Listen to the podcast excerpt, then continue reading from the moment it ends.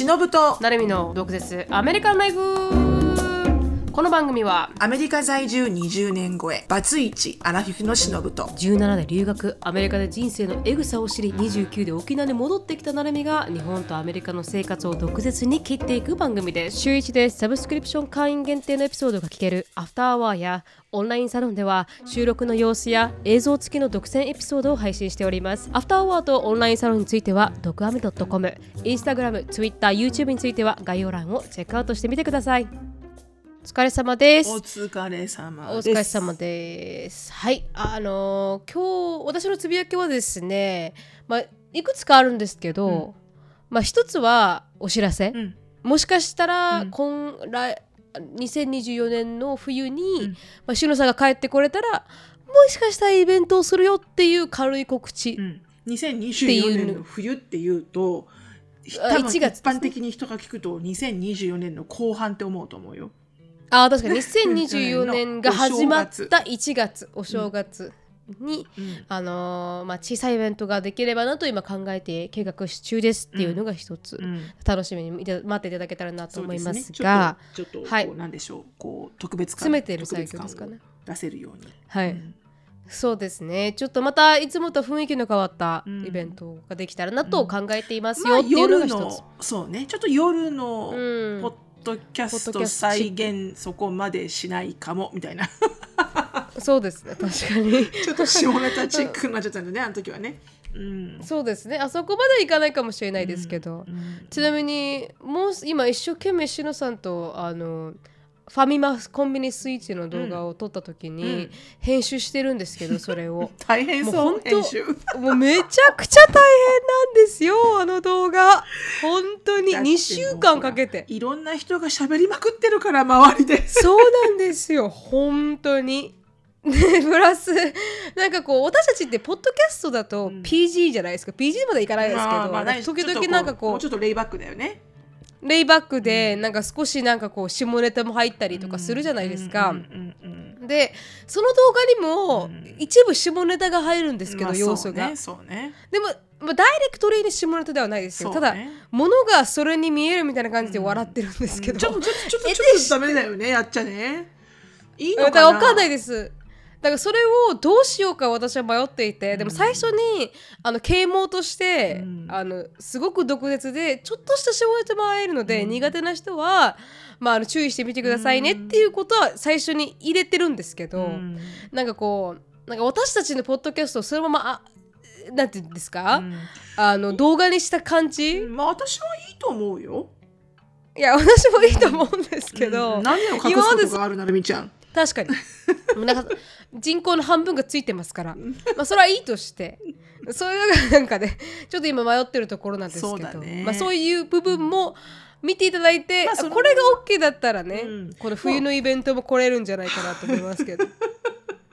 もうその辺はもうなるみさんのもう技術ですよ、編集技術でちょっとかなりこう品種買うかなっていうところも本話かとできると思うのよ、なるみちゃんの編集だったら。そうですね、ちょっと頑張り、後ろちょっとなんかエクストリームリーにハッピーな音楽とか流してたらもしかしたらね大丈夫だよ、なんか幼稚園児が聞くようなアンパンマンのテーマとか、それくらいにすればそ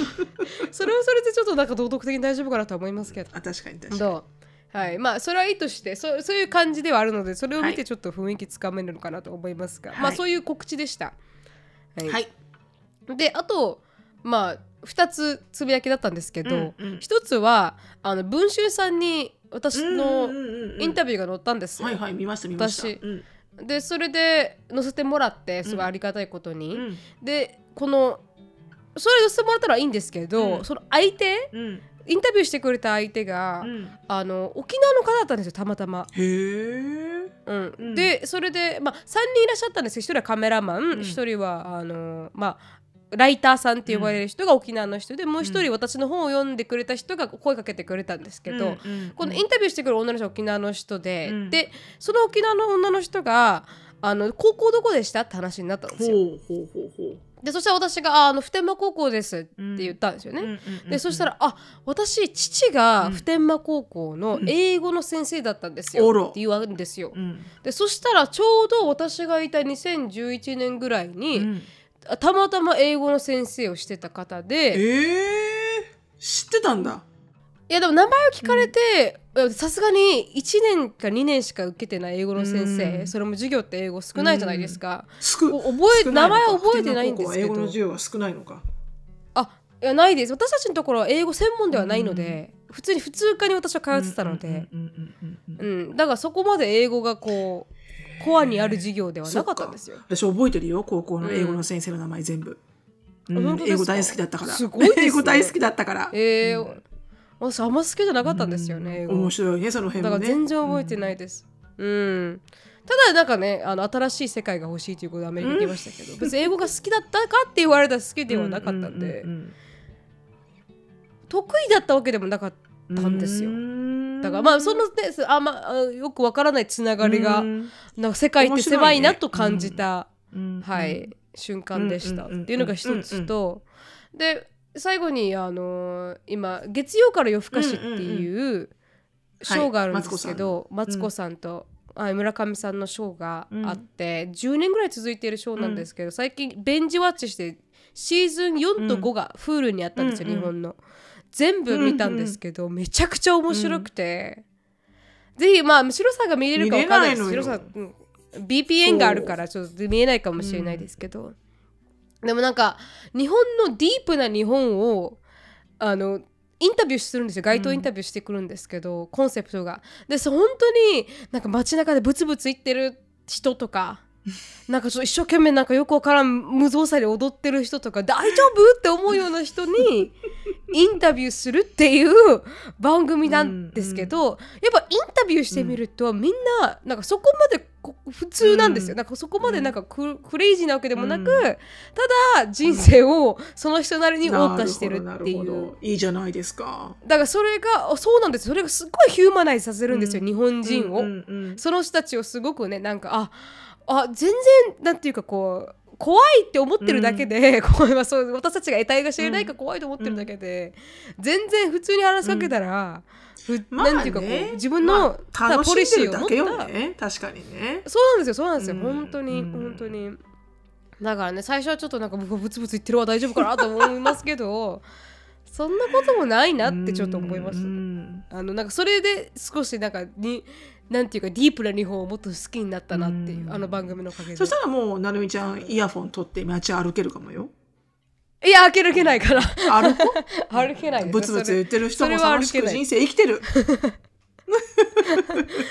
なんですけどね。ただ、いやそこら辺の人と関わらない機会がないじゃないですか、まあ、そりゃそうよ、ね、普通にそんな歩いてて大丈夫ですかとか言えないじゃんそんな人に対して、うん、だから、うんうん、で本当に人間っていいなって思いました、ね、じゃあもっと人間と関わろうかいやそれはいいですだからなんて奥深いショーなんだろうと思って。本当マツコさんあっぱれですよ。私も大好きなんで、うんうんうん、月曜日から夜更かしを見て、うん、私はすごいなんかね、うん、人間ってあったかいなって思いました、うんうんうん、本当だよね、うん、っていう話でした、ねはい、なんかお台場に行くとさワックスミュージアムがあって、そこの前にマツコさんのに、はい、ローでできたマツコさんが置いてあるのね。すごいそっくりなんだけど、うん背高くて結構、うん、あれ等身大じゃん、うん、全部、うん、はいそうそう、ね、あれ全部その人たちの等身大なのよ。だから本当に本物にあったらこういうサイズ感なのかって分かる感じ、うんうん、で私が超喜んでマツコさんだって言って写真撮ってって言ってエリカとかに撮ってもらって写真アシュリーとかもショーンもWho the heck is this っていう感じよね。これ誰っていうから、知らないですかね、マツコさんっていうすごいコメディアンなんだけど、でもさなんか何が面白いのって言われて、うん、彼女のトークが最高に面白いで、うん、ショーンにじゃあマミーはマツコさんみたいになりたいと思うのって言うから、そんな恐れ多いって言いながらなりたい恐れ多いって言いながらも、うんうん、できるものならマツコさんぐらいの器にそう成長したいなと思うけど、うん、もう本当面白いよねあの人の周りの人がみんな好きで、マツコさんと仲良くしてる愉快な仲間たちも全員好きで、もうあの中に入りたい、会話に。何にも怖くない。そうですね。なんか観覧できるらしいじゃないですか、このなんで映像を観覧しに行けるっていう。ああ、収録ね、場面を観覧。ぜひ行きたい、ね。ああ、やってみたいなと思いますね。うん。どうやって応募するんだろう。わからないんだよね。その辺ね。ファンクラブとかに入ってないといけないんですかね。まあもちろん何かあるだろうね、そういうインセンティブはね。まあ、ラブレターを送り続けたらもしかしたら当選するかもしれないよ。お願いしますって言って。でもまあなんかね、ちょっとね、はい、しのさんとのコラボレーション見てみたいですね。しのさんとマツコさん。しのさんとマツコさん。私というよりかはもうここに来ていただきたいって感じ。毒ハメに来ていただきたい。まあそんなことはちょっとね、叶うかもしれない。でも全てはポシブルだから。言い続ければ来るかもしれない。プレイアウトですかね。マツコさん来てくださいって言い続ければ来るかもしれない。もしかしたら将来。来るかもしれない。だからわからない。なんか呼びたいゲストいる？なるみちゃん。呼びたいゲスト。別にこのそれが現実か現実じゃないか別に置いといて。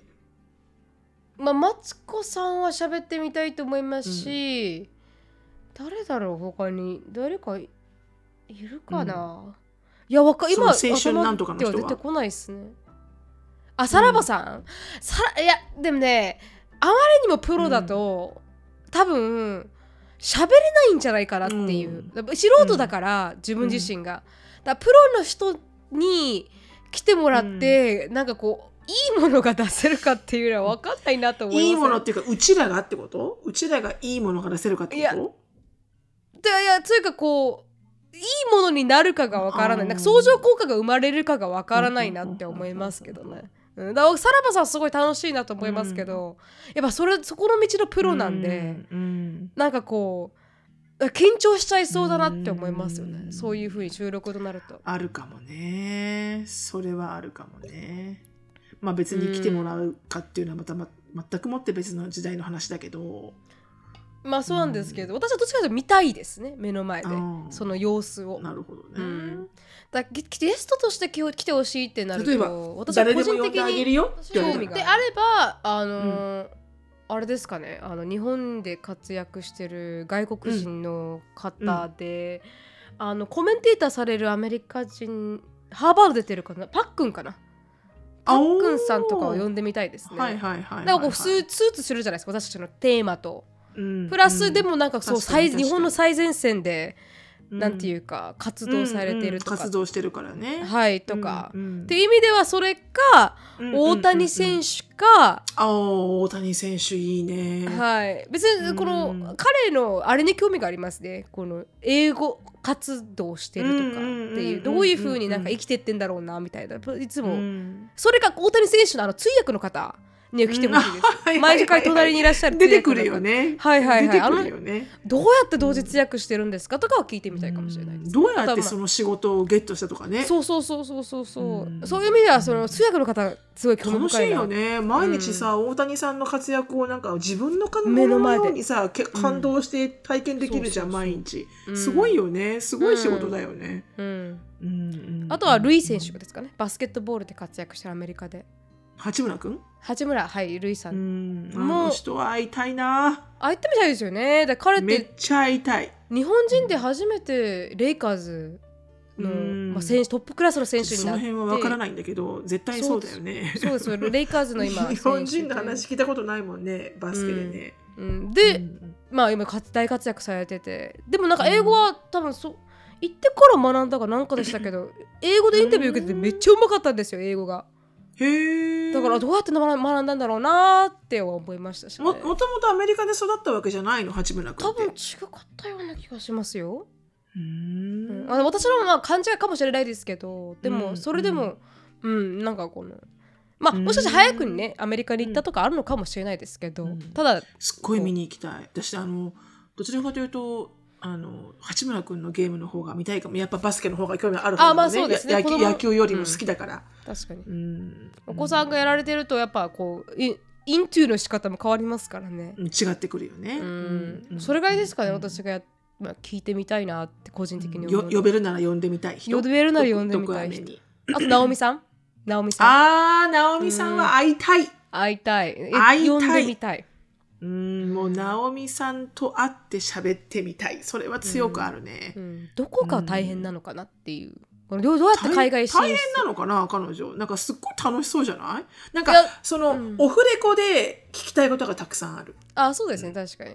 なんかこの多分オンエアはなんかできないだろうけど、なんか本当にその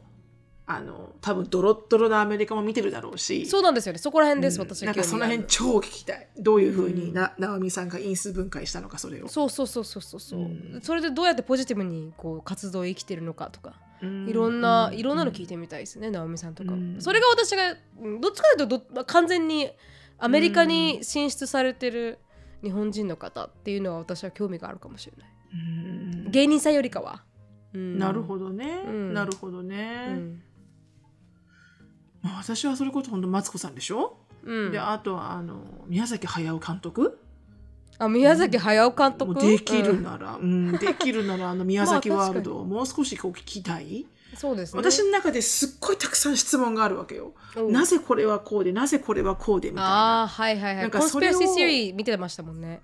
そう、それもそうだし、やっぱ 見れば見るほどクエスチョンが湧くんだよねこれはこういうことかなみたいな、だけどでもなんかみんなこう宮崎駿さんにこうかインタビューした人ってやっぱりこうクエスチョンマークで帰ってくるみたいなんだよねお、そうなんですかやっぱ彼の独特なこの世界が、やっぱ言葉では表しきれないみたいで、なんかそういうのをこう聞いてみたいなとか思うし、そうやって言われてみたらね、八村君にも、八村君はなんか本当会いに行きたいぐらい、レイカーズのゲームを見に行って、思いっきり日本語で日本語発音で、呼びたい、八村くん見てるよとか言いたい、お母さんによろしくねとか言いたいあ、そうやってね、確かに絶対振り返るよなと思うしね確かにそこまで思いっきり日本語だと、でもね、大きいですからね、レイカーズのスタジアム中はね、前に座るには100前のなんかもうあなたそんな払えないわ、100万の世界ですからね、前の席取ろうと思ったら、いつか行ってみたいですけどね、そういう席に、そうね、目の前でね、ショーンが一回すごいほらラッキーなことにあったのポッドキャストで言ったじゃん、なんか、いきなり近くに見れたって、その一番最後のこの、ほらなんつうの、目の前の席ってさ、こう、パイプ椅子になってんじゃん、目の前の椅子って、平地に、こうだんだんなってなって、シアターみたいに。もう思いっきり目の前は1階のバスケのコートの席だから、もうパイプ椅子じゃん。確かに。そこの2人の人が立ち上がって、何か、それは覚えてないけど、何かがあって帰んなきゃいけないからっつって、パッてたまたまいたショーンとアンディにくれたんだよね、チケットを。で、行きたいって言って。で、それでだからショーンとアンディは1回すげえ目の前で見てるんだけど。何のゲームでした？ロケッツのゲーム目の前で見たんですか？すごい。そう。それは私はなぜお前の時になるんだアンディみたいな私の方がめちゃめちゃバスケ好きなのにみたいなってしてそうですよね。そうだからほらスラムダンクが8月にアメリカに来るでしょ、アニメが、8月に来るんですか？8月って言われてるけど、どこだ、ちょっとちゃんとまだ分かってないけど、でも8月ぐらいにスラムダンクの映画がアメリカにも上映されるってなってて、なんかこうキャラクター的には宮城亮太っていうこのポイントガードのちっちゃい男の子のがこう、メインで話が進むらしいんだけど、だから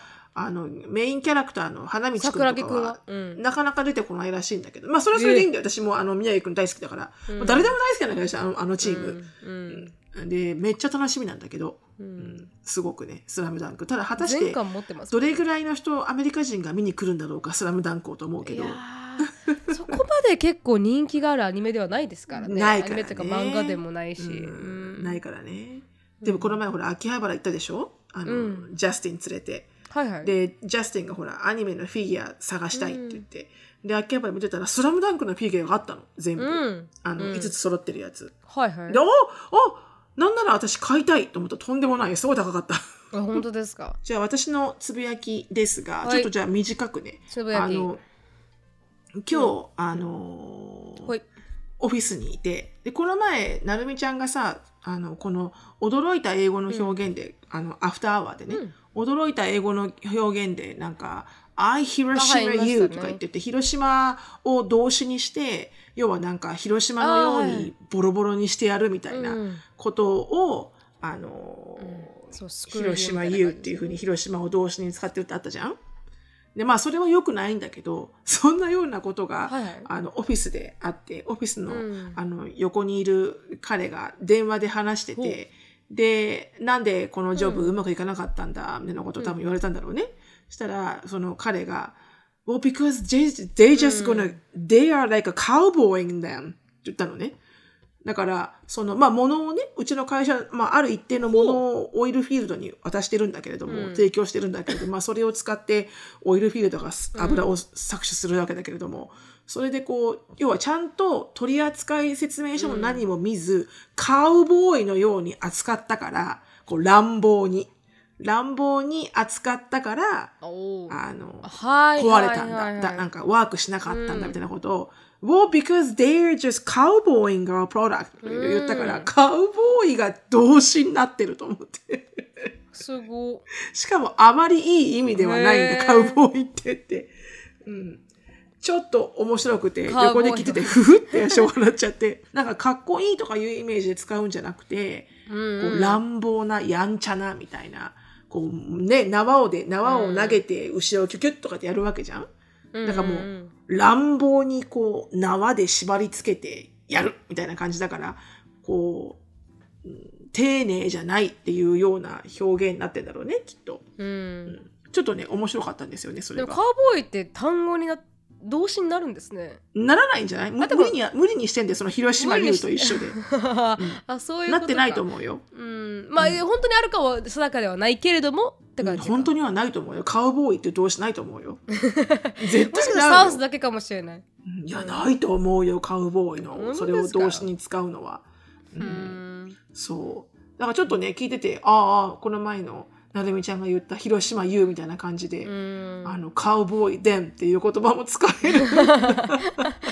かに面白いですね。なんか全然聞いたことなかったです、作れちゃわない、みたいな。作れちゃう。だから Google とも同じってことですよね。そうね、だから Google っていうのはなかったからね、I googled it みたいなさ、 ED ついちゃってるもんね。規則性同士なんだ Google ってみたいなさ、やっぱりそこら辺使われるところでいくとそういう単語とかが生まれたりするんでしょうね。カウボーイなんてサウスにはいっぱいいるから、そうだろうね、なんかそういう風にね表現として使われるのかもしれない。そうかもしれない。ちょっとね面白かったんです、それが。以上ですか？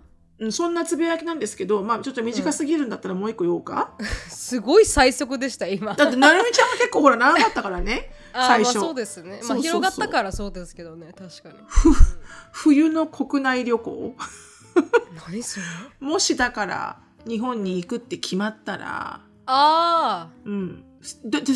ける時がほとんどないから、その時に日本に。確かにどこが見るのがいいのかなって、どういうところを見るのが1月とか12月、1月、その辺の日本の見どころって何なんだろうみたいなことを、そうですよね、毎晩のようにベッドの中で Google で見てるちなみにお母様と一緒にどこか行かれるんですか？行く予定、そうなるだろうね。そうなればねいい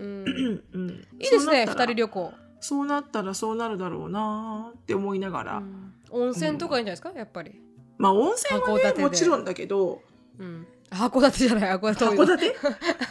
それなんていうんですか、函館も温泉はあるけど、名地ありますよね、東京の近くに。軽井沢、違うな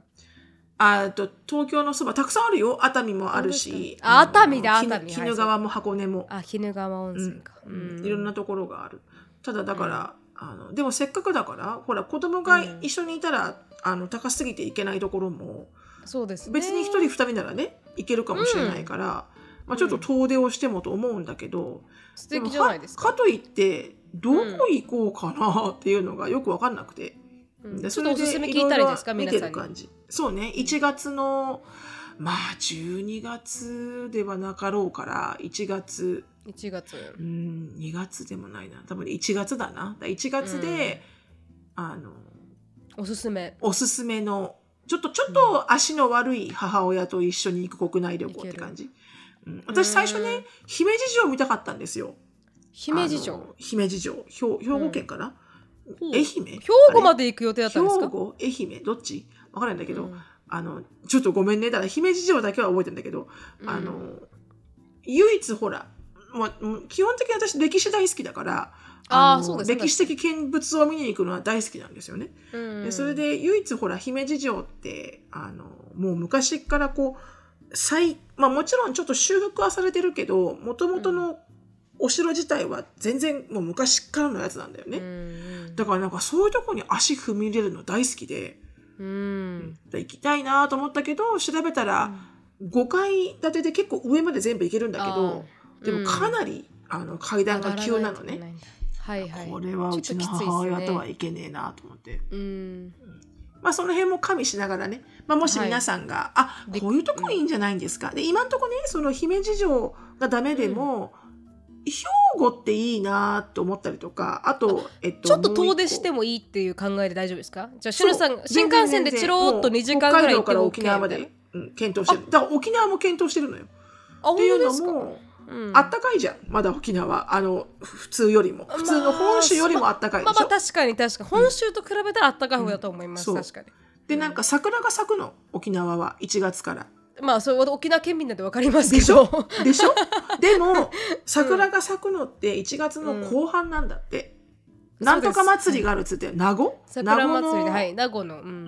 桜祭りあります。 それもいいな、桜見てないしな何十年もって思ったけど、でもしゅるさんしゅるさんが想像する桜じゃないですよ沖縄の桜。いいんだよ、いいんだよ、写真見た、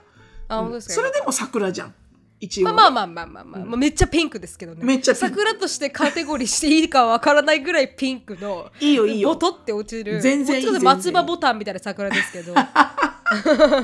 まあそれでよければ全然いいよ、それも考えてて、でもなんかそれだともう1月の後半だから桜が咲くのが、だから後半に行くんだったらいいけど前半だったら無理だなとかね。だからでも、今んとこ沖縄か、四国か兵庫か、たくさんあるのよ、沖縄か四国か兵庫か、あとは仙台に牛タン食べに行くか、美味しい北海道いいですね。北海道南から北まで次の年行けますから、そうだよね。ただなんか、でもあんなのどうですか、なんかスリープトレインっていうのは、スリーパートレインとか寝台車でしょ、はい、うちの母親嫌いなのよ。なんでですか。何回もそれで引っ越ししたからなんか嫌な思い出が多いんだって。嫌な思い出かでも高いところは結構高くで3万とかで結構すごいいいらしいですけどね。そうね、私はなんかちっちゃい時に乗ったから寝台車 2,3 回すごく楽しかったのを覚えてるんだけど、なんか特別感があって。そうですね、でも、うちの母親は、寝台車は嫌いって言ってたから、じゃあ無理だわ。ちなみにシドニー来てたじゃないですか、私の友達、シドニーが本当に北海道から大阪まで全部日本列島を1週間かけて旅してるんですけど、一番良かったのはやっぱ北海道って言ってました。北海道の温泉旅館が一番良かったって言って。へー、何がそんなに良かったんだろう、北海道の。もう何もしなくてもご飯出てきて、何もしなくてものんびりできて、本当にバケーションっていうのが楽しめる空間だったから、すごい旅館は良かったって。あそこもう少し長くいたかったって言ってましたよ。あらそう、ちょっとどこ泊まったのってちょっと聞いといて。なんて名前の旅館だったって、だからそこは本当に彼女の中でおすすめだったみたいですよ。なんか一番良かった日本でって言って。なるほどね。やっぱ東京とか大阪行くと歩かないといけないから、そうなのよ。なんかこうバケーションっていう感じがしないらしいんですよ。なんかね、こういい景色を見たいよね。だから本当、北海道、函館とかその夜景を見えるとことか。だから皆さん、リスナーさん選手権したいですか。リスナーさんのおすすめ、私の地元ここがいいです選手権みたいなね。そうですね、県民賞みたいな感じで、そうできればこうわちゃわちゃしてない感じ、本当にこうちょっとゆっくりと、こう過ごせる のんびり大人の旅ができるところ、でおすすめなのはどこですかっていう感じね。そうですね、ぜひ共有いただければと思いますね、よろしくお願いします。ということで、そんなつぶやきでございました。ありがとうございました。今日は、前に話していたトピックに入りたいと思うんですが、今日のトピックは、はい、Am I the Asshole?、うん、選手権いきたいと思います、うんうんうん、で2022年レディットに来た、うん、AITA、うん、Am I the Asshole?、Am I the Asshole?Am I the Asshole 選手権、うん、私はケツの穴か選手権、うん、私はケツの穴ですか選手権を2020年の、ね、トップクラスにアワードに載ったのを読みながらしのさんとディベートしていけたらなと思いますが、了解でございます、はいはい、ちょっとすいません、まず最初ドクターペッパー開けていいですか。どうぞ。はい、すいません、ありがとうございます。音がさなんか効果音みたいでしたね今ね音が鳴っちゃってすいません、はい、うん、じゃあいきますよ、シェアします、はいはい、まあ最初 Am I TA for making my girlfriend leave the country っていうのがタイトルなんですけど、うん、僕の彼女を国から追い出す私はアスホールですか、ケツの穴ですか。国から追い出す、国を晒せるって感じだよね、まあ、そうですね、晒せるのは私が悪いんですかっていう投稿だったんですけど、うん、まあ、私28歳でガールフレンドが27歳、5年付き合っていますと、うん、でカレッジで知り合って、まあ、彼女はインターナショナルスチューデントでしたと。でまあ、グラジュエーションが終わってから働き始めて今、うん、彼はマスターで勉強しているそうです、うん、男の人28歳の方がね、うん、で彼女の会社がスポンサーをビザしてたんですけど、うん、まあ、レイルオフされてしまって、うん、でまあ、すごいリミテッドタイム、すごい限られた時間で次の、うん、仕事を探さなければならない、次の、まあ、エンプロイヤーっていう人を探さなければならなくて、うん、そうしなければビザがリニューされませんっていうので、うん、彼女はすごくストレスを感じていると。で、彼女はいろんな仕事に、まあ、毎日でアプライしてるんだけれども、うん、結局何かいいこともなく、うん、まあ、少しどんどんきつくなっていってると。多分60日間ぐらいで探せって感じだったと思うんでね。でもしそれが見つからなければ、まあ、このアメリカを離れて彼女の国に戻ってしまわないといけないと。でそこで彼がね、友達に相談したところ、まあ、彼女のスポンサーになってあげたらどうかと言われるわけです、うん、彼は。でなんでかっていうと、まあ、5年も付き合ってるんだから、うん、もうスポンサーぐらいになってあげたらいいよって話をされて、うん、で僕は彼女を愛していたのでまあ、彼女がねストレスを感じることも嫌だったので彼女にそのアイデアを話しましたと、うん、そうすると彼女は、まあ、ちょっとどうしようかなってヘジテートしたんですけれども、うん、私がね彼を使っているっていうことは思わないでほしいっていうのを感じつつも、うん、まあ、嬉しかったと。でも彼女には僕は君にいてほしいからスポンサーになりたいよと伝えたと。でそこで、まあ、彼らがね、うん、このイミグレーションの、まあ、コンサルタントに話しに行ってペーパーウォークをしていて、で彼女が全部一生懸命ペーパーウォークは準備してたんだけれども、どんどんペーパーウォークが進むたびに、うん、彼は少しずつ怖くなっていくわけです、うんうん、で一緒に住んでて今のところね生活費も半分こにしている状態ではあるんですけど、うん、で少しずつ、まあ、スポンサーになることがちょっとアンイージーアバウトで少し怖くなってきて、うん、で彼女には去ってほしくないんだけれども、うん、自分にとってはちょっとトゥーマッチだなと思い始めたと、うんうん、やりすぎなんじゃないかなと思ってで、うん、まあ、彼女のペーパーウォークが終わって僕の番になった時に、うん、この彼は彼女にやりたくないっていうことを告げてしまうと。でそしたら彼女はとてもショックを受けて、もうなんでと聞いたら、僕はただ君のストレスを緩和してあげたかっただけなんだと、うん、なんだけれども最終的に気づいたのはあなたの責任を負いたくないと。 I shouldn't have to be responsible for her for you って言ってしまったと。でそれで We had、まあ、長い会話の後結局のところまあ、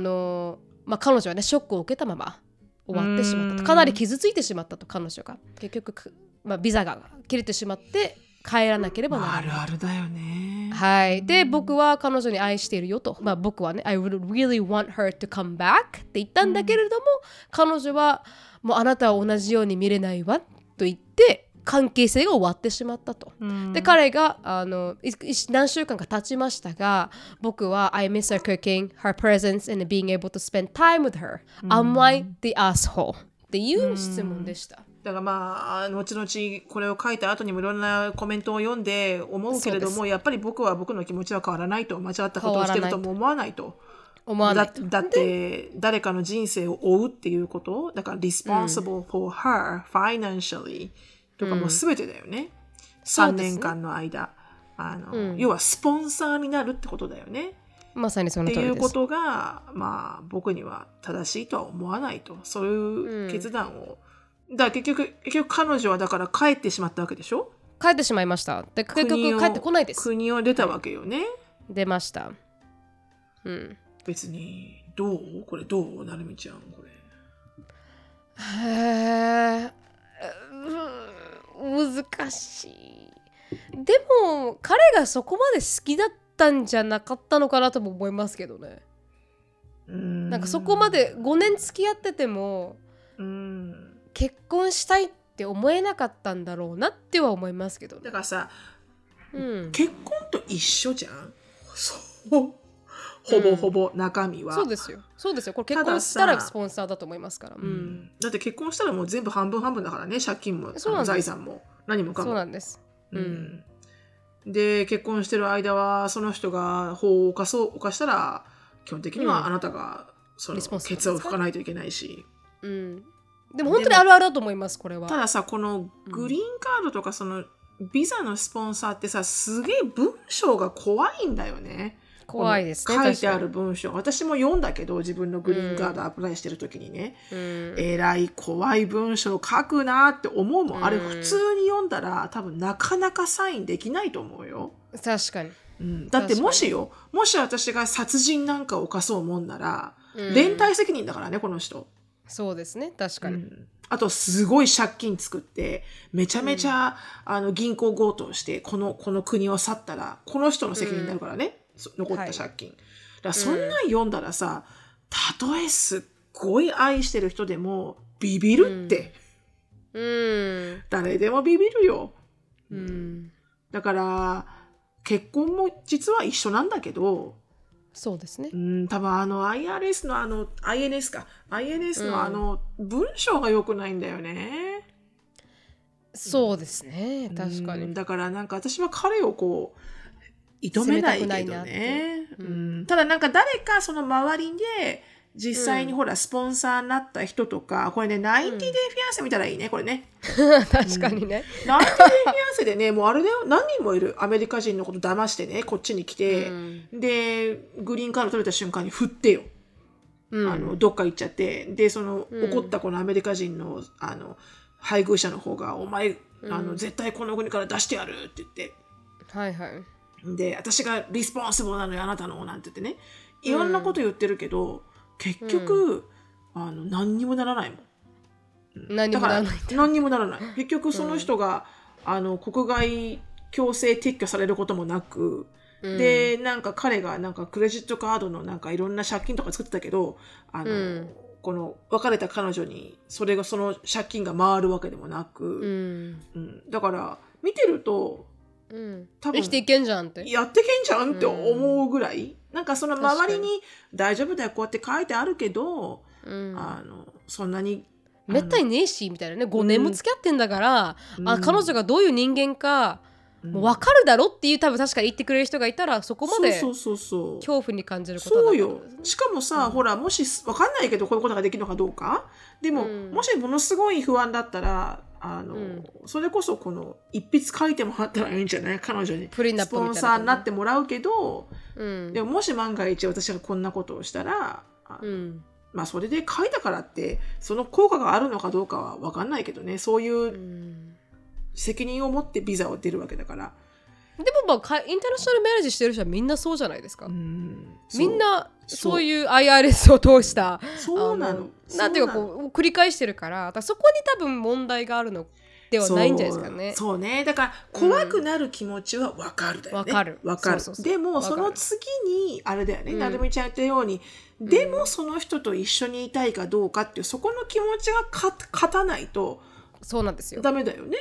ダメです、だから多分好きじゃなかったんだろうな、そこまでと思いました、まあ、結論長々と言ったけどそこは結論だね、そうです、うん、本当に、うん、でアスホールですか田舎、うん、アスホールではない、ない、うん、ただ、うん、ただ、うん、It's just not the love っていう感じだね、うん、そうですね、うん、You like her a lot みたいな、うん、そうですね確かに愛してたらね、うん、もう離れることすら想像できないですから、ね、そうよ、それが結婚でしょう、うん、本来はね、うんうん、本来はその人がいるところが自分の人生だみたいなさ、本当にその通りです、うん、はい、ちょっとそんなに好きじゃなかったんだね彼女のことがっていうことだけだね。コメント返ってきてます、その人に対して、アメリカ人に対して、まあ、イングリッシュスピーカーが、うんうん、でそのコメント結構面白いですので、ちょっと読ませていただきたいなと思ってるんですけど、うんうんうん、まあ、お前がアスフォールだと、なぜかというとTime to decide not to sponsor her was before you offer to sponsor her ってことで、そりゃそうだ、まあ、イエスって言ったのにいきなりなんかこう考えを変えるっていうのはが間違ってるっていう意見と、もう一人はYou're the asshole、 こっちもお前が悪いと、彼女が一生懸命ペーパーウォークにかけた時間がもしかしたら仕事を探してたかもしれないのに、そうだね、あなたがイエスって言ってしまったことによって彼女の時間さえも奪ってしまったのがアスホールの原因だっていうのは一言でした。みんな同じこと言ってんだね。同じこと言ってますね。だからこのイエスって言ったことに問題があると、うんうん、まあ確かにその通りですよね。イエスって言ってしまった、信頼してしまったのにいきなり嫌だって言われたら、そりゃ言ってる話と違くねってなってしまうのもその通りだなと感じました、ね、まあまあ本当だね、はい、難しい、次いきます。次はですね、興味深いですよ、うん、まあ Am I the asshole for calling my wife unreasonable for backing out of spending Christmas with my family after my mother rejected her cookie sample? そうなんで、これよくある、絶対よくあるやつだこれ、アメリカで海外、アメリカで絶対よくある話なんですけど、アメリカのおかんでよくあるドラマよこれ、はい、面白いですよ。だからこの、まあ私がね、アスホールですか、悪いものですかと自分の妻に対してアンリーズナブルを考えられないと、このクリスマス自体を一緒に過ごさない、自分の家族と一緒に過ごさない、まあたかがクッキーのサンプルだけなのにっていう、まあ、タイトルなんですけど、なみちゃんさ、これさ、英語、すげえ英語のまんま訳すから何言ってるか分かんない、ね、そうか、ちょっとさ、このクッキー、まあ、コンテクストを読ませてくださいどういう話だったかっていうの、はいはいはい、一旦読んでるの、私は、まあ、毎年この彼のお母さんは、もうオーダーウォメンにね、このインローだったり自分のワイフだったり、まあ、カズンだったり、まあ、いろんな人ですよね、自分の娘も、サンプルを作ってこいと、デザートの、あはで、それをベースにメニューを考えるわけよ、グランドメニューを、そうです、まさにグランドメニューを考えると、で、マイワイフ、私の妻はもうずっとそれについて不満があると、で、マダインロー自体が絶対に私に恋にリジェクトしてるんだと、恋に拒否されてると、自分のデザートサンプル自体を、で、なんでかっていうと2回ほど拒否されてるんですよね、彼女が作ったデザートサンプルが今までに、だからグランドメニューに乗らないわけだ、乗らないわけです、今年のクリスマスのグランドメニューに乗らないわけだね、彼女のクッキーが乗らないわけです、その通りです。で、今年のクリスマスね、で、このお母さんがまた同じことをやったんだけれども、今回はクッキーを作ってこいと言ってきましたと、で、まあ、提出させてくれた、それをね、で、まあ、この奥さんはね、今回こそはってすっごい頑張るわけですよ、一生懸命頑張って美味しいクッキーを作ろうって言って、まあ、送ったんだけれども、結局受け入れられなかったわけです、で、それに対して、まあ、リジェクトされてしまって、彼女はすごくアップセットしてて、悲しんでいると、で、何が悪いんだ私のみたいなって思ってるのに、彼がね、大丈夫かって、何が What's wrong って聞いたら、まあ、マザーインロー、彼のお母さんが私のサンプルをリジェクトして、で、私のベーキング自体をクリスマスメニューから今年もまあ、排除したんだと、そのせいで自分のワイフはもうクリスマスパーティー自体に参加したくないって言い始めた、お前のおかんとかにはいかんとで、僕はすごいショックを受けたと、それを聞いてね、で、この彼がね、I tried to talk to her but she said it was done It's done、って言ってしまったってことですね。もうで、決めたものは決めたから行かない。で、そこに対して僕が I called her unreasonable、まあ、ここで言ってしまうわけですよ。いや、考えられないと、なんでそんなこと考えるんだ、たかがクッキーのサンプルなのに、と旦那さんは言ってしまうわけです、奥さんに、まあ、その僕がね、リーズナブルじゃない、アンリーズナブルだって言ったこと自体には、僕はアスホールですかっていう質問です、要約すると。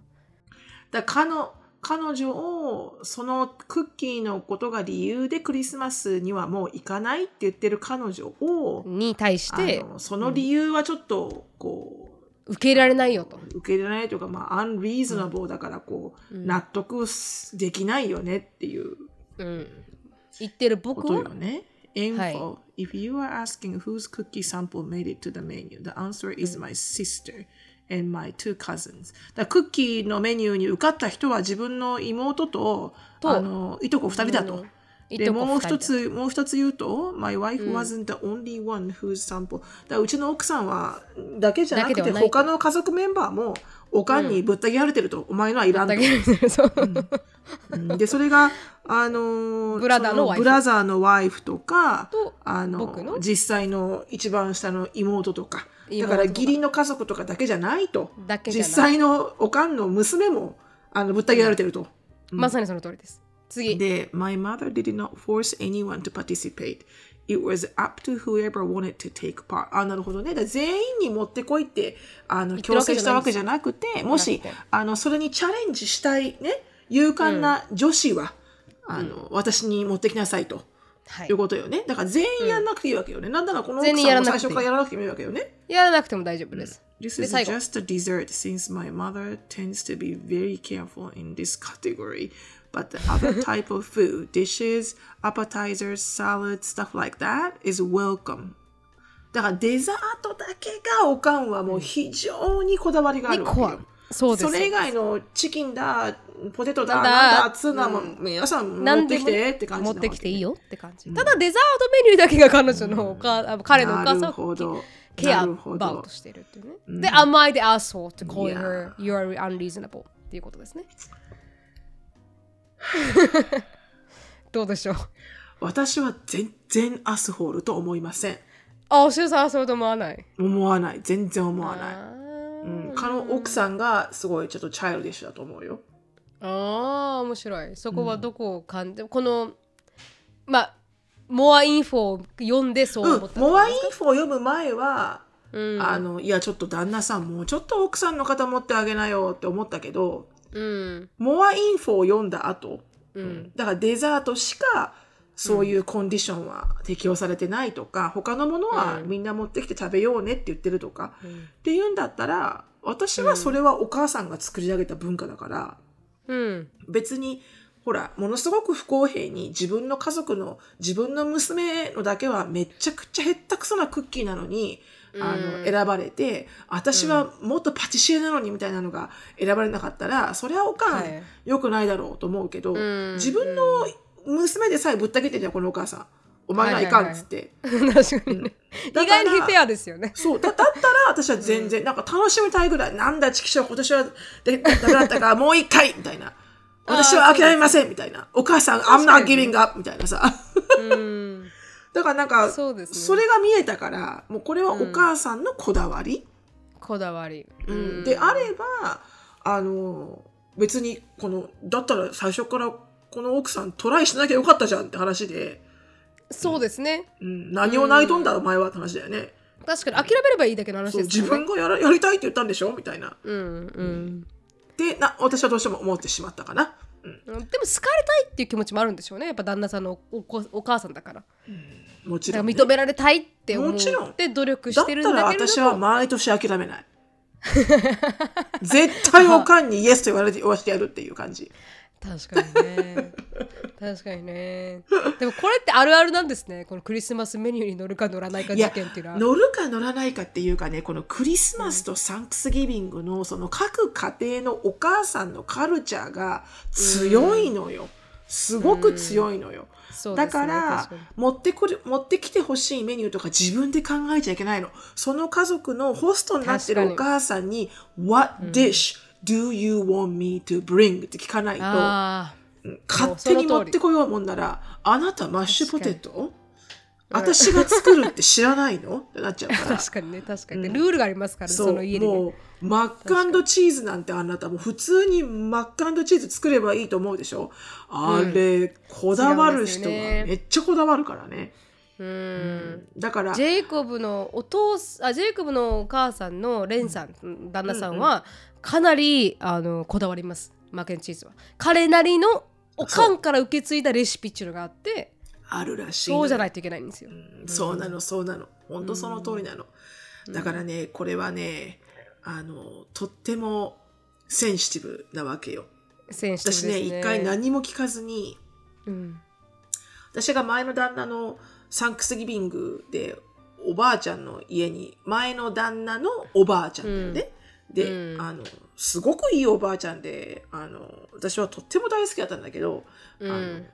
いつも朗らかで可愛くてで、うん、そのおばあちゃんが作る 7P サラダっていうのがあるのよ。はいはい、7つのお豆を使って、うんうん、ちょっとこうビネガーなんつうのちょっと甘酸っぱいなんか酢の物みたいな感じ、うん、日本でいう、はいはいはい、でもちょっとそれの洋風バージョン、うん、コースローみたいな感じ、うん、もうちょっと違うかなもう少しなんかね甘酢漬けみたいな感じ はいはい、お豆の、うん、私はすごくそれが大好きで、うんはいはい、でおばあちゃんに聞いたわけレシピを普通に、うん、私は、うんうん、そしたら、ねうん、なんとびっくり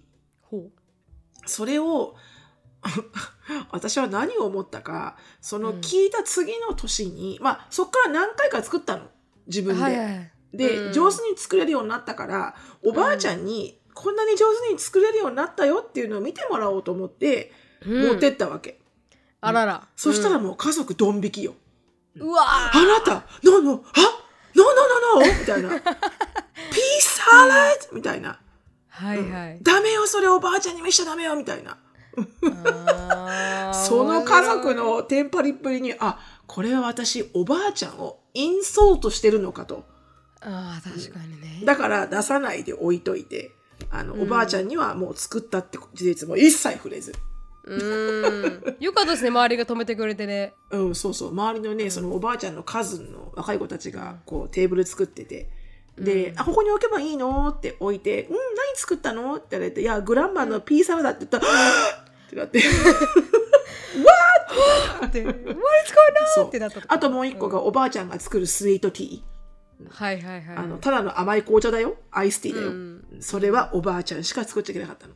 面白いな。だからなんかそういうのあるからね、アメリカではね、うん、クリスマスとね、サンクスギビングはちょっとね、エクストラセンシティブにならなきゃいけないね。うん、確かに確かに。あとリスペクト、ね、ちょっと最初、リスペクトそうですね、様子見が必要です。1年目はね、ちょっと様子見が必要。うん、で、雰囲気掴んで、2年目から立ち回るっていうね。それもね、やっぱこの奥さんみたいにちょっとね、プライド持っちゃいけないね。もうなんかその家族のそういう歴史があるんだなってオープンマインドで、うん、学びに行けばすごく可愛がってくれると思うよ、うん、そうですね、うん、確かに、ねうん、って思います、はい、なるみちゃんどう思ったこれ聞いてて私も下を読むまでは、うん、いやいやもう寄り添ってあげろよって思ったんですよ。そうね、思うよね。アンリーズナブルって言うなよって、ね、一生懸命頑張ってやってるのに2年連続受からなくて、うん、3年目でも受からなかったっていうのは彼女も努力しようとしてくれてるから、うん、ありがとねって言って違うの持ってこうかっていうぐらいの度量があれよとは思います。そうね全部自分で、うん、全部自分で食うとかねそのクッキーをそうそうそうそう、うん、美味しい美味しいって言ってそう違うところに持っていけばいいだけの話じゃないですか、うんうん、だからでもまあ下見てるとお母さんも結構リーズナブルなんでだよねうんうん、うん、でもなんかすごいおかんですけどねサンプル持ってこいっていうおかんもね、まあうん、もしかしたらこのお母さんがこう楽しくしてるのかもしれないしね、うん、そういう毎年料理コンテストみたいな感じで、うんうん、分かんないけどでも全部受け入れてもよくねと思いません？いや逆に私もそう思うよ、うん、なんかこの位をつけるっていうところがねちょっと家族の中でギスギスしちゃうからそうなんですよわざわざ ね戦いを生まなくてもいいんじゃないかなと私はその中で一番お母さんが美味しかったものになんかクリスマスギフトちょっと$100プラスでくれるとかね、うん、そうなったら全然いいんだけど、ね、1個しか選べないからあそうですねそしたら頼んでほしいですよね、うん、確かそれみんなにボートさせるとかね逆に言うと、ね、お母さんが選ぶお母さんが選ぶんじゃなくて、うんうんね、みんなが美味しかったものにねで投票するとかって分かりますけど、まあ、で1回勝ったら次の年は勝てないとかねだからルール作ってねそうねまあでもお母さんのルールだから、うん、まあでしたなるほど面白いですね、うん、面白かったですこれがまあちなみにAm I the Asshole、うん、ケツの穴選手権でしたケツの穴選手権楽しいですねこれ、うんうん、意外になんかこうアメリカのディープな部分も知れて楽しいですねこのクリスマスインシデントとかねうん、なんか結構面白いなってサンクスギビングクリスマスはもうドラマだからねそうですね誰かが泣く、うん、誰かが泣いて誰かが逃げもう帰るってなる。ああ、まあ確かにね、めんどくさいっすね。ズバッと切るぜ、白本なるみの質問コーナー。こんにちは、ペンネームすいすいです。私は日本で6年働いた後、去年からドイツで生活しています、うん、ドイツに来ていろんなトラブルにあったり泣いてへこんだりすることもありましたが、お二人のポッドキャストに何度も助けられていますということ。ありがとうございます。ありがとうございます。今回の相談ですが、恋愛に関してですということで、大学生以来長いことを恋人もおらず、占いに行くと占い師の方に肩にゴリゴリ肩に力が入りすぎたよ、うん、お前占いになんで肩にゴリゴリ肩に力が入る？占いでこう肩にだからすごい勢いが入りすぎてるってことかな。入りすぎてると言われたり、恋愛に対しても少し6秒になっているところがありましたと。しかしマッチングアプリをプロ並みに使いこなす友人に使わないのでもったいない、どんどんあった方がいいと背中を押され、今に至るまで多くの人とデートしました。そのうちの一人について、彼とは今年の3月頃に出会い、それ以来お互いの家に行ったり来たりして、ご飯を作ったり映画を見たり、体の関係もあります、うん、彼が私の働くカフェに来ることもあります、うん、もう何度も会っているので2回ほどこの関係について話したことがあります、うん、1回目彼の方からお互いの気持ちについて話そうと言われ、うん、I really like you とその時は言ってくれました、うん、ただその後に But、うん、I'm not looking for a relationship and I'm also not capable of having one at this point と言われました、まあ、僕はシリアスな関係を求めてるわけではなく、うん、そうですね、まあ、弱そろとるです、うん、2回目はつい先日、私がなんですか、私のしびれが切れて、私たちのこの名前のない関係について最近考えてるし、私たちは何度も会っているから真剣に考えてるつもりだよ。あとは私はフレンズベネフィットもポリーもオープンも探していないと伝えました。すると彼から、僕たちがセックスで会うことがなくなったとしても、すみません、間違ったのかな、僕たちがセックスで会うことがなくなったとしても、君と友達としては会い続けたい、君とは良いバイブスがあるから、うん、その後に、僕にとって重要なのは僕たちが同じ考えを持っていてお互いに対して期待することがないことなんだ。君のことをもっと知りたいと思ってるし、とても尊敬してるけど、だけど僕はまだレーションシップを探してないんだと言われました。これを聞いたとき、私は What the fuck と言いそうになりましたが、やめました。かっこ笑いと、ね、彼はとてもオープンマインドで、お互いにいろんなトピックが話ができて、彼と過ごす時間をとても幸せを感じています。ただ彼が今後もレーションシップを探していないというならば、自分の気持ちを伝えた上で彼と会うのをやめようと思います。彼のことはとても好きですが、このよくわからない関係に疑問を持っているところも確かです、うん、ということで、いやもう私はもう無理ですわ。こういうなんかすっごいグレーな関係には耐えられないので、性格的に、うん、インかアウトかっていうのしか私はできない差がなので、私もその通りですね。金だけでもセックスできないし、うん、気持ちが入らないと関係が続かないし、で、気持ちが入らないイコール私好きじゃないし、うんうん、確かに。だからなんかもうこういう人ね、私本当に What the F、うん、私も好きじゃないです、うん、なんかなんていうの、リレーションシップを求めてないっていうあなた、Please define yourself、うん、What the fuck you doing right now って感じ。確かに確かに。What do you call me and you っていう。Is it friendship or relationship、うん、some kind of ship right みたいな、うんうん、確かに。だからなんかこう本当なんかね、すっごいなんて言うんだろうな、シンプルなことをめっちゃ難しくする人いるじゃん。いますね。なんかこういう感じ。わかりますわかります、うん、なんかもう、うん、わけわかんないところでうん、フィンとか言って終わる映画ぐらい嫌い。それめっちゃわかる。あとはね、What the fuck？ ミステリーかなと思ったらエイリアンとかで終わるやつね。そうそうそう、原因はね、うん、地球外生命体で終わらせるやつね、うん、だから私ね、こういう人ってね、なんて言ったらいいんだろうな、どっちかだと思うんだよね。なんか、うん、ずるい、すごくずるく生きてると思う。本当ですね、うん、なんかそういうのクールじゃないと思う私。本当に最初から言っとけよって思いません？そう、好きなら好きでぶつかる、そして別れたらもう泣くみたいな、うん、なんかこういうのなんかわかる？こうなんかさ、あ、でもな、私があまりにもスポコンだからなのかな。よくさ、スポコンとかで自分がこう何かに夢中になって、うん、感情をこう入れて過ぎたからこそ、こう感極まって喋ってる時に泣いちゃったりとか、うん、バカみたいにこう練習して怪我して試合に出れなくてとかね、なんかそういうさ、うん、お前なんつうのかな、こうバカすぎるところって人間あるじゃん、うん、とっても、うん、ボナラブルになってる時でもあるんだけど、うんうん、そういうのを傍から見てなんかこうジャッジする人っているじゃん、うん、さ、なんかバカじゃん、そんなにやったってできるわけないのにとかさ、うん、最初から分かってたじゃんとかさ、うん、こうすごくこう感情的になってることに対して冷淡な目でこう、はいはいはい、判断する人いるじゃん、うんうん、なんか私そういう人本当なんか人生ずるいよな、ずるいっていうかなんかもったいない、うんうん、でこう常にそういう人たちとは関わるのはやめようと思うタイプ、うん、ここで誠実じゃなかったら多分、うん、結婚しても付き合ってもずっと誠実じゃないと思うんですよね。ああ、もうこの人はずっとチーターよ、きっと。そうなんですよ。だから、うん、そういうこと言ってるやつは、うん、私は信用できないから。本当よ、この人よ。ああいう末広さんのミスターキャンドルみたいなこんな人よ。マジックが消えたんだねとか。広末さんですよ。末広さんじゃなくて誰かだと思ったよ。末広がりさんみたいになって。確かに。末広さんって言った？末広さんって言った今。びっくりしちゃった。誰って一瞬思ったらキャンドルさんで分かっちゃった。だからこういう人よ。こういう考えの人がああいう風なわけわかんない、なんかマジックが消えたんだねみたいなの言っちゃうわけよ。確かに確かに。ボロボロになって。子育てでね、ボロボロになってる、うん、奥さん見て、うん、なんかダメです私。